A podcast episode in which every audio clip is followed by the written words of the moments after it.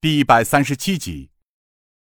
在提供了相应的录音证据之后，疯子也相信了我的判断，转而将手头的所有能动用的专案组警员全部派了出去，搜索孙河的所在位置。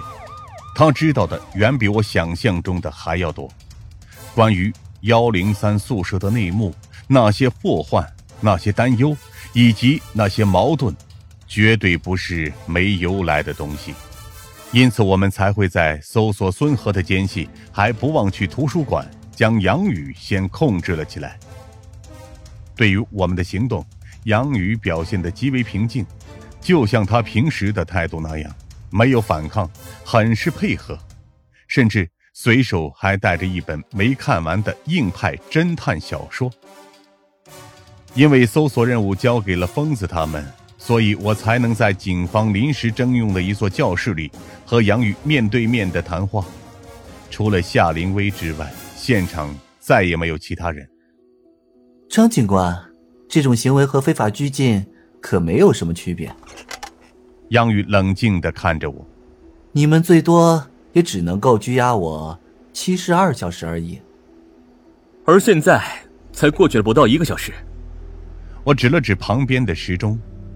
所以我们还有很长时间，而且，你也大可不必担心。如果你配合我们的提问，你马上就能出去。杨宇笑了一声：“哼，我能告诉你们的东西早就已经说的差不多了，你为什么还要指望能从我这里得到什么关键线索呢？”我没有说话，而是直接向杨宇展示了孙和的那段录音。在听完了孙和焦虑甚至带有一丝神经质的声音之后，杨宇的表情也没有丝毫改变。所以，一个人的疯话又能说明什么呢？杨宇反问道。他的道德败坏，几乎是众所周知的事情。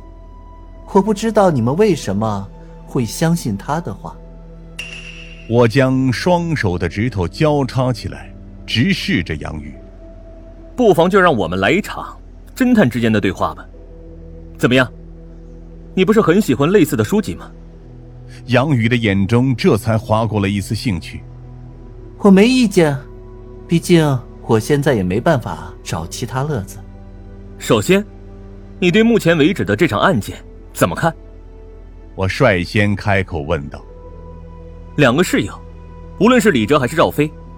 几乎都只和你们几个人有联系，而他们死在了学校之内，这意味着什么？意味着我们会被天然怀疑。杨宇不假思索的说道。但这只是没有证据的推论而已。事实上，还有很多种可能，比如说，在我们不知道的情况下，他们和校外的什么势力产生了接触，或者和其他的学生。产生了纠纷和矛盾，甚至互相之间有什么联系？杨宇靠在座位上，环顾着双手。而无论是哪一种，都和我们的嫌疑有着同等的可疑程度。为什么您要执着在我们的宿舍身上呢？这就涉及另一个词了。我点了点头，叫做“囚徒困境”。杨宇挑了挑眉。显然，他对于这个词并不陌生。所谓囚徒困境，只不过是不同的囚犯嫌疑人，因为被分开审讯，彼此都不知道同伙会不会率先出卖自己，因此才会争相心理防线崩溃的现象。杨宇对于这些几乎是信手拈来，但我不知道这种理论要怎么作用在我们身上。如您所见，我们现在可不是嫌疑人。而且也从没有串供的可能，除非这个串供早就发生在更早以前。我摸了摸下巴，如果是发生在李哲死之前呢？杨宇这时候的眼睛才眯了一下。我不太明白你的意思。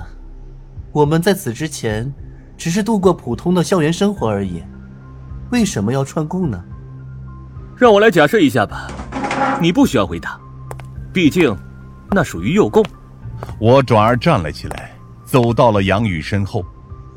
比如，你们整个宿舍早在这之前就一起参与过某个事件，具体是什么事件暂且不谈。但是这个事件一定让你们共同背负上了某种压力。这种压力可能是多样性的，可能是社会压力、道德压力、法律压力，乃至于内部压力。总之，在这样的压力下，你们逐渐产生了内部矛盾。随着矛盾一天天激增，你们之间的关系也开始更加恶化，并且因为互相猜忌而导致了另类的囚徒困境，让你们不得不开始考虑要靠杀人这种手段来保证秘密不外泄。于是，李哲死了。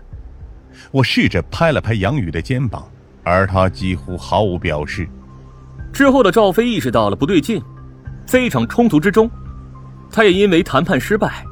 而被残忍的虐杀分尸，用残忍的手段来掩盖事情的简单性，这是不少惯犯都会采取的手段。而放眼你们整个宿舍，谁会最精通这样的手段呢？